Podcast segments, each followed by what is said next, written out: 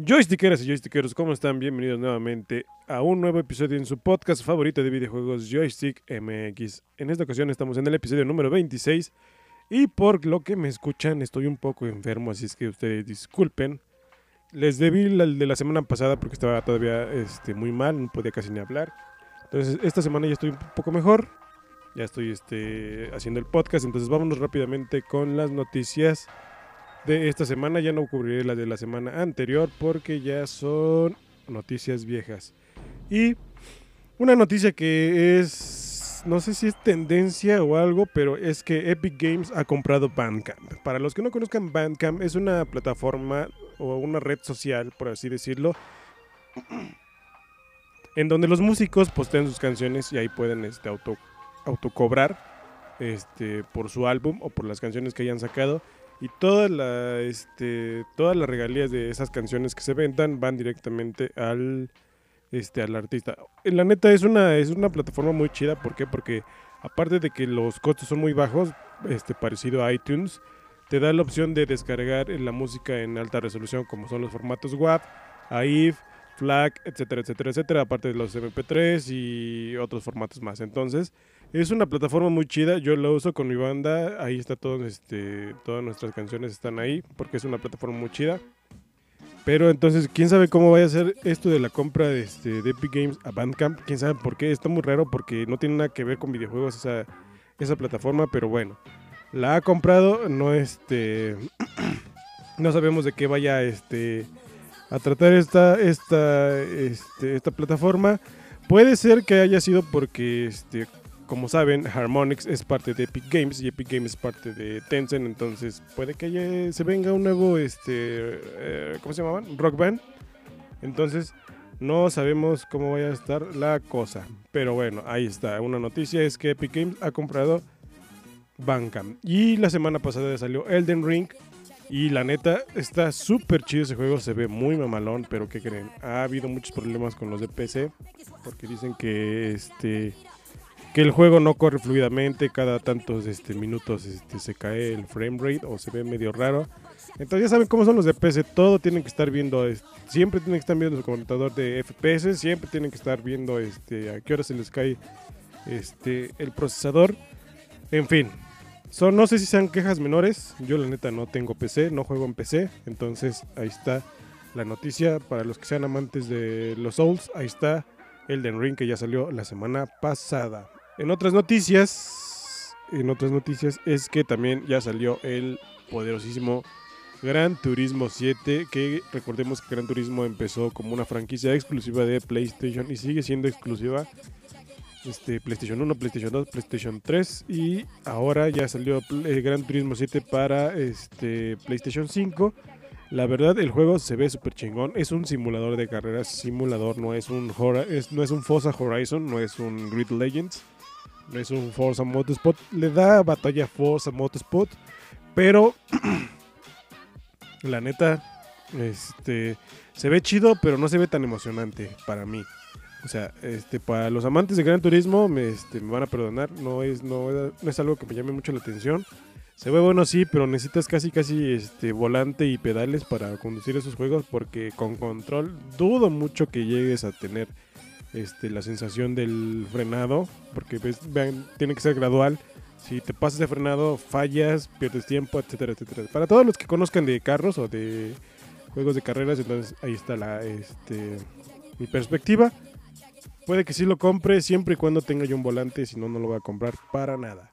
Y esas son todas las noticias que ha sucedido en esta semana. La verdad es que no son muchas, ah, son poquitas. Entonces el episodio de esta semana va a estar un poquito escueto de noticias, pero pues les damos las noticias más relevantes del mundo de los videojuegos. Ahora, vámonos con la sección de ofertas. Así es, vámonos con las ofertas. Y es que Immortals Phoenix Rising para PC está en la Epic Games Store a un superprecio que son de 396 pesitos. Así es. Este juego he escuchado que es muy bueno, es parecido a un Zelda, que la verdad está este super mamalón. Para los que quieran un Zelda en su PC, pues vayan a comprar Immortals Phoenix Rising, que está a 396 pesitos. Luego, Este. El control DualSense en color negro está en Amazon en unos 1300 pesos. Que la verdad es un precio bastante considerable. Porque recordemos que este. Este mando ya está costando alrededor de 1700. Entonces, 1300 pesos es una buena oferta. Si quieres esperarte un poco más para el, hot sale, que es en mayo, pues entonces espérate, no te lo compres, pero yo considero que es un precio bastante accesible. Luego, en la PlayStation Store está Catherine Full Body, en su versión deluxe está en 300 pesitos. Este juego la verdad es que se ve que está muy, muy bueno, no lo he jugado, no me he dado la oportunidad, pero bueno, ahí está por 300 pesitos y su edición deluxe, pues ahí le hace el feo. Vámonos con otra noticia para los para los Pokémoneros, pues Pokémon Snap para Nintendo Switch, obviamente, no, no van a salir para otras consolas. Está en 800 pesos en su tienda de Amazon. La verdad es un gran precio. Recordemos que los juegos de Nintendo Switch casi no bajan de precio. Entonces, 800 Pokémon Snap que salió, según yo recuerdo, el año pasado. La verdad es un gran precio. Ahí está, para todos los Pokémoneros, ahí está.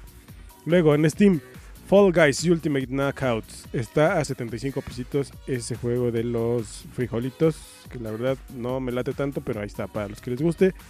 Este Fall Guys Ultimate Knockout a 75 pesos. Luego, este, ¿qué más? ¿Qué más? ¿Qué más? Pues yo creo que con eso la vamos a dejar en estas, este Ah, pues les puedo decir los juegos de marzo para PlayStation Plus.